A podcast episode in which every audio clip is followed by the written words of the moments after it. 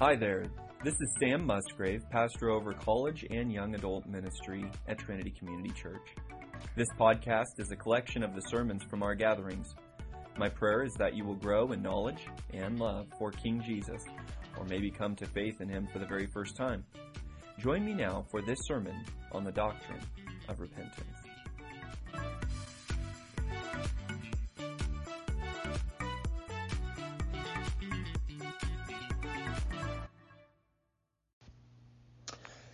Good evening.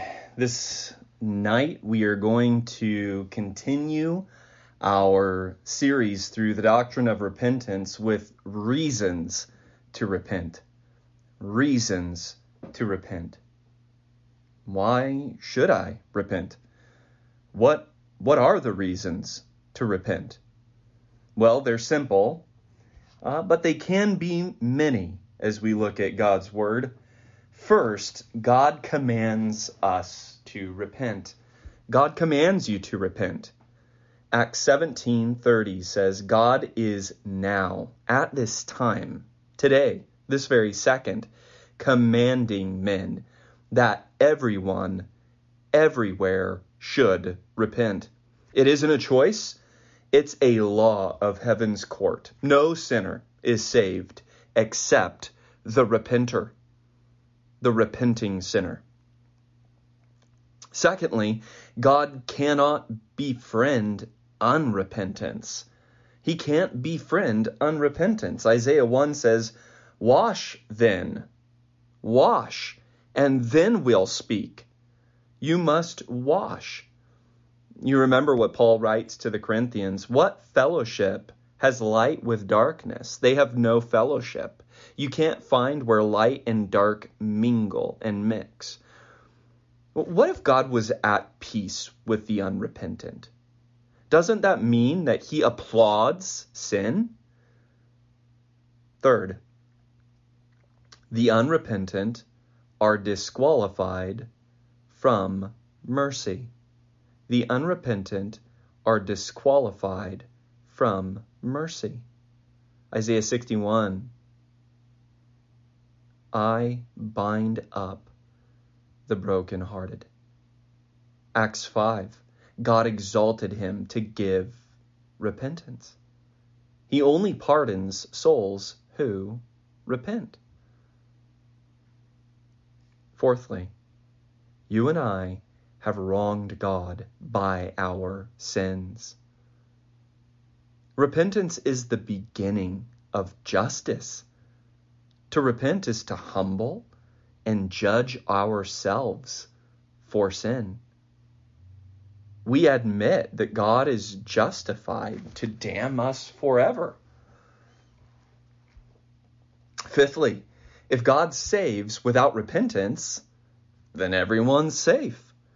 Not only Adolf Hitler, but Satan's and demons are safe if repentance is not mandatory, if God saves without repentance. Verses on election and damnation are entirely false, and God's word completely evaporates.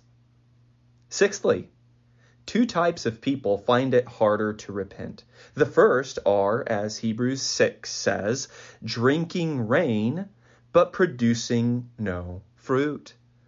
What did Christ say to the fruitless fig tree? The second is, as Job 24 says, against light or against knowledge.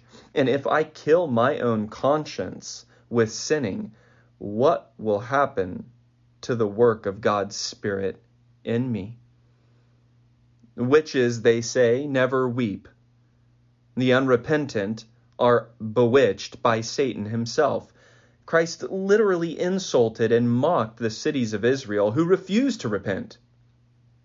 Balaam's ass saw the angel and his sword, but the unrepentant and uh, the unrepentant are blinder than literally a stupid ass, as Thomas Watson puts it so eloquently.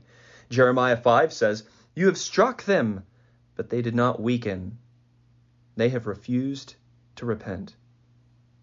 Isaiah 1 What use is it striking you again? God ends up saying, What purpose? What, what, what aim should I have in continuing to pay attention to you? You see, falling in water doesn't drown, lying in it does. And falling into sin doesn't damn, staying in it does. Now, for those of you that are of a scientific mind, I'm curious can you name a single evolutionary purpose of sorrow? What's the evolutionary purpose of sorrow? Can you name any benefit of sorrow at all? What advantage is crying over the loss of anything? To my mind, it has no natural purpose or design whatsoever. Sorrow's only purpose is for the soul to grieve our sin. Evolution simply cannot explain it. Repentance is necessary for all people and for all sins, as Acts said. First, repentance is necessary. What did Jesus say in Luke 13? He says, Unless you repent, you will also all perish. So until sin, until sin is sour, Christ isn't sweet. Secondly, repentance is necessary for all people. Acts 17, God is now commanding men that everyone everywhere should repent. Jeremiah orders kings and queens to repent. Jonah says that king and nobles of Nineveh did repent. Isaiah says that God has a special place in hell for rulers who lead nations in sin. Watson writes Never was there such riding post haste to hell, as if men despaired of getting there in time. Indeed, men's sins have grown daring, as if they would wave their flag of defiance and give heaven a broadside. That is the naval movement of ships that would run parallel with one another and open all cannons. That's a broadside. You get the image of, of shooting all your guns in anger against God in heaven. They are, Watson concludes, desperately in sin. They fr- furiously run. And my friends, I don't know that we've ever seen in our lifetime a better example of that than the culture currently as it is in America. Turn or be overturned. 1 Samuel 2 says they would not listen, for Yahweh desired to put them to death. There comes a point when sinners run amuck for so long and so obstinate, so rebellious, so stiff necked, that God, the God of all patience and grace, the God who's long suffering and unwilling that any would perish, finally comes to a point when he desires to put them to death. Oh, friend, stop your miserable race to hell and turn or else be overturned. Cheaters, corner cutters, loopholers, the well behaved, the civilized, hypocrites must repent of their sinning in secret. Praying in public but not in private, carrying a Bible under their arms but not in their hearts. Jesus calls hell a place of dismembered hypocrites, as if it's a place uniquely made for hypocrites. How are you pretending? And how does your secret life reveal the true state of your soul. God's people must repent and are not exempt. As if once forgiven, there's nothing to do at all. Repentance is endless. Godly sorrow till death, constantly crucifying our flesh, bathing in tears. 1 Corinthians 4 Do not go on passing judgment before the time but wait until the Lord comes, who will make manifest the motives of hearts. Give ideas of self a violent and sudden death. You're not going to be hearing that out in the world. The world's going to tell you to be proud of all your devious ways, and we're to give ideas of self a violent and sudden death.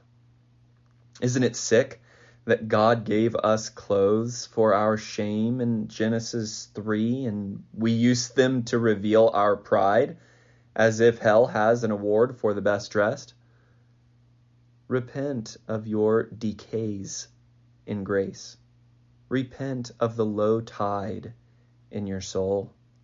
Revelation 2, Jesus himself says to those professing to be believers, You have left your first love. Therefore, remember from where you have fallen and repent. Love him as you once did. Everything is free, even your paycheck. God gave you everything. You did not earn anything. Who gave you the energy and the intelligence and the willpower to achieve those things? Everything in your life is free, freely given by God. Hosea 2 says that God will retake from sinners what he has entrusted to them. Oh, don't be found abusing what God has stewarded to you. Whose sin is worse? The lost, who know no better? The blind, who cannot see? Or yours and mine, who've sat under the Word of God, who've seen its benefits, who's heard its promises and its warnings, and yet refuse to turn. Third, repentance is necessary for all our sins. Original sin is inbred depravity, which retards and opposes everything spiritual in us.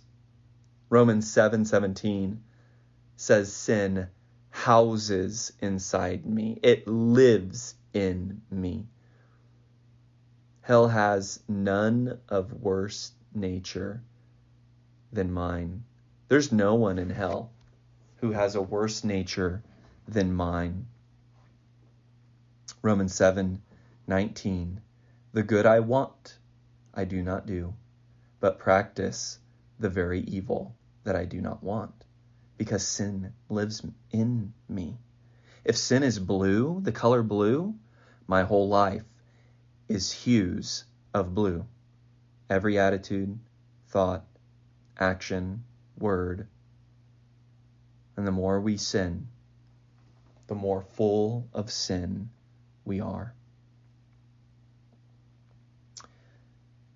Oh, friend, repent of pollution in your affections, corruptions in your will, feelings which flew us to God before our fall, but now weigh on us away from God.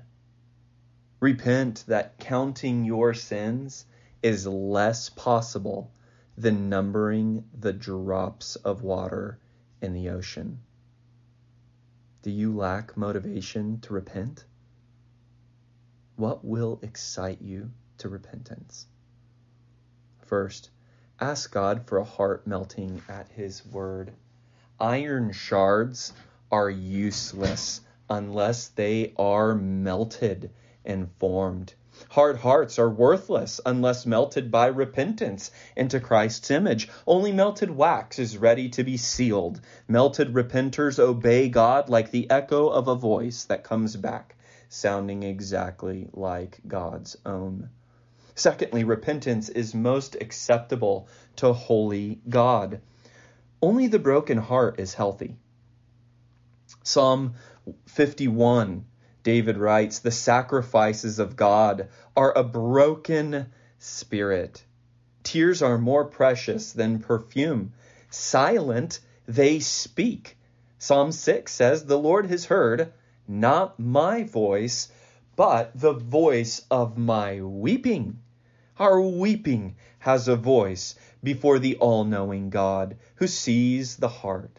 Third, repentance recommends our work to God. God's choice meat is salty with tears. Which prayer pierced heaven, the Pharisees or the tax collectors?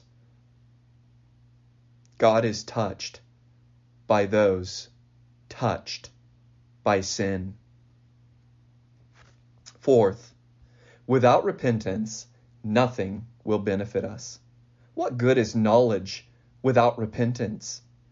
Better to kill one sin than master all theology. Unrepenting theology is just a torch to light the path to hell, and many, sadly, have walked that path to their destruction.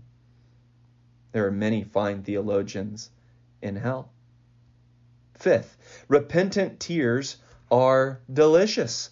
Repenting, like cologne, tastes awful to us, but it smells sweet to God. Tears are wet, salty, hot, bitter. And repentance is wet to soften the heart, salty to purify the soul, hot to thaw a frozen conscience, and bitter to disgust us with the world. Job 41 Sorrow shall be turned into joy. Grieve your sin, and then celebrate your grief for sin. Sixth, the biggest sins will find mercy with God. Jesus says to a prostitute, Her sins, which are many, are forgiven. Isaiah 1 Though your sins are as scarlet, they shall be as white as snow. You know, scarlet is darkest purple, that red, deep, dark purple. Greeks called it dibasan or double dipped, dyed so nothing can fade its color. God's mercy unscarlets our sins. Will you repent now and repeatedly of your most heinous sins? Or multiply them by refusing to repent? Are you wondering what hope there is for us who relapse in sin? Perhaps during this series you found yourself struggling again with an old sin. I want to offer some comfort to you. Drunken Lot slept with not one, but two daughters.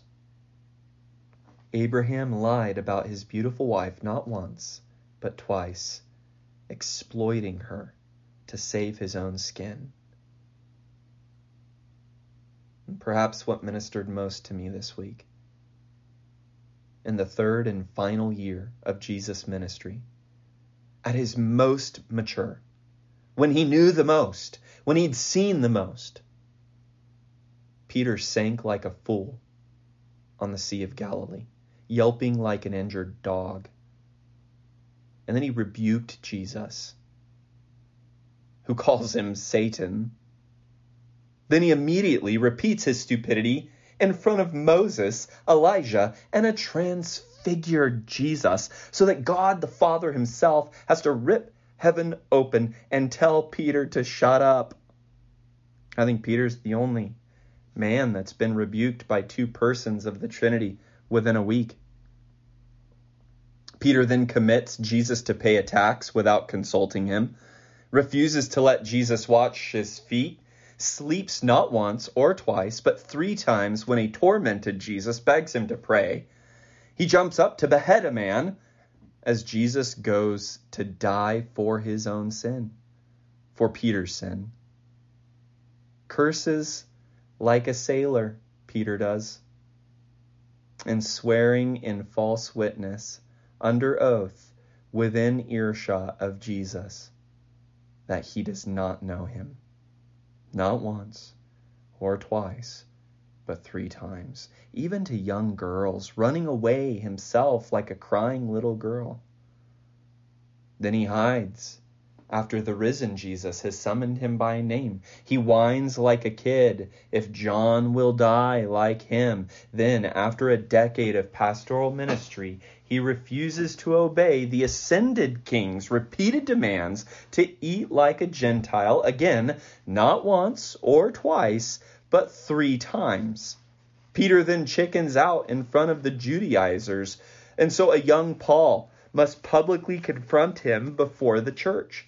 This is Peter, who ambitiously argues he's the greatest of all the disciples. Again, not once, but even in the upper room just hours before Jesus dies.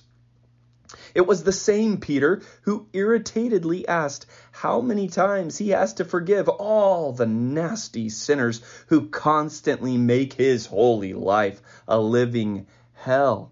He asks, Seven times? That is, once a day? Jesus says, Pete, how about we start around 77 times? Now, does this Jesus urge such patience from pathetic Peter, but not pardon us? Who, sadly, relapse in sin, but repent. Would Jesus hypocritically command us to do what he himself is unwilling to do for us? Unrepentant sinners will hear this and then relax in their sins. But despondent sinners who fear repentance is hopeless for them will hear and rejoice and slay their sins. Seventh, repentance is the inlet to spiritual blessings. Repentance is the Egyptian delta after the Nile's annual floods, a lush, fertile paradise. Repentant showers bring spiritual flowers. Repentant tears water the fruit of the Spirit. 2 Corinthians 3 says, Whenever a person turns to the Lord, the veil is taken away. Now the Lord is the Spirit, and where the Spirit of the Lord is, there is freedom. But we all, with unveiled face, beholding as in a mirror the glory of the Lord, are being transformed, that is, by Him, into the same image, from glory to glory, just as from the Lord, the Spirit. Luke 7:47 Jesus says, Those who are forgiven much love much. Eighth, repentance even ushers in earthly blessings. Oh, we cannot speak of consequences for sin without recounting the benefits of obedience. Read the Proverbs and realize that God rewards obedience. And so fill up God's bottle with repentant tears, and He will fill your basket with life's choicest joys. Ninth, repentance staves off judgment from an entire land. God relented when he saw Nineveh repented. God has saved nations for just one repenter. Abraham for Zoar, Moses for Israel, and Babylon for Daniel. Tenth, repentance makes heaven the happiest place. Luke 15. There will be more joy in heaven over one sinner who repents than over 99 righteous persons who need no repentance. There is joy in the presence of the angels of God over one sinner who repents. Why? They cheer the Savior's saving. Eleventh, consider how dear our sins cost Christ. We sin out of every faculty of our soul, every power of our soul, mind, heart, and will. and Christ bled from every vein. Could we hear him groan, unshaken? Do we not sorrow over sins which made him the man of sorrows? Will not our sins that drew his blood draw our tears? Will I flirt with sin and thereby scrape the wounds of Christ open again? Twelfth, this is the aim of all suffering that God sends. Any displeasure, any time we want what we don't have or have what we don't want, God is breeding in us repentance. Pain is not punishment from God. It's an alarm to repent. Why did God drop King Manasseh from a crown of gold to chains of iron. Scripture says he humbled himself greatly before the God of his fathers, and then, here it is, he knew that Yahweh is God. When we're lethargic in heart, God puts us into extremes, extreme situations.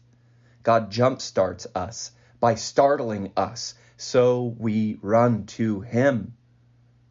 Are you suffering? Are you struggling? That is God's alarm to repent. 13. The days of our sadness will soon be ended. After a few eye showers, it's going to be eternal sunshine.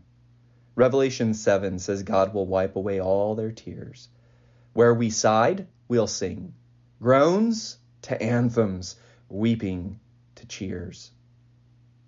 14th, the glories that follow after repentance should motivate us. Romans 6, 22 to 23. Now, having been freed from sin and enslaved to God, you have your benefit, leading to sanctification and the end, eternal life. What is eternal life? It is to know the kings of heaven and earth and to reign with them on a new earth forever. What sickness will there be there but from love? Love sickness. Things which eye has not seen and ear has not heard, and which have not entered the heart of man. We've never imagined all that God has prepared for those who love Him. What comparison can be made between repentance practiced and glory prepared? 15th, the next motive is the evil of unrepentance. A hard heart is the worst heart. It's one of stone. Why doesn't God call ours a heart of steel? Isn't steel colder and harder than stone? Yes, it surely is. But steel melts in fire. Stones do not. Unrepentance is like unmeltable stone. It grieves Christ. Mark 3 5. Christ looked around at the self righteous with anger, grieved at their hardness of heart. He looks on the self righteous with anger, grieved at their hardness of heart. Doctors aren't mad at disease, but at patients who refuse the cure for their disease. It's not sin that angers Christ as much as refusal to repent of sin. Sixteenth, a last motive to repent. Judgment is coming. Acts 17 says God is now commanding men that everyone everywhere should repent because he has fixed a day in which he will judge the world. Uh, would you commit crimes outside a courthouse? The king will judge us for everything we've done. How sweet are our, are our discharge papers signed in the judge's own handwriting, better yet, in golden ink, in crimson blood. Finally, a few charges to repent as fast as possible. Now, God commands all men everywhere to repent. God loves repenters in January's bleak midwinter. They all perish who wait till fall after summer's fun. Repent of sin as speedily as speedily as you wish God to forgive your sin. How fast do you want God to forgive your sin? Repent that quickly. First, now is the season of repentance, and there is no other season given. 2 Corinthians 6 says, Now is the accepted time. Now he hangs the white flag to parley with criminals. Now expires. Now won't last forever. Come now and make peace with God. Plant now, harvest later. If you play now, you'll die. Second, the sooner you repent, the fewer sins you will answer for. Some see a deathbed. Many die suddenly. Repent now, young one. Have less to answer. How much less? None. Jesus will answer. Your judge will be your advocate, according to 1 John 2 1. He loves to plead on his blood for those broken-hearted over their sins. Thirdly, the sooner we repent, the more glory we bring to God. Better to lose a life than the purpose of your life. Spend and be spent for Christ. Be weary in his work and never of it. Hard workers rest the best. It's the same in life and death. Invest his coins. He gives cities. Late repenters get crowns, but they are light. Fourth, postponing repentance at all is dangerous. Delaying is dangerous because sinning is poisonous.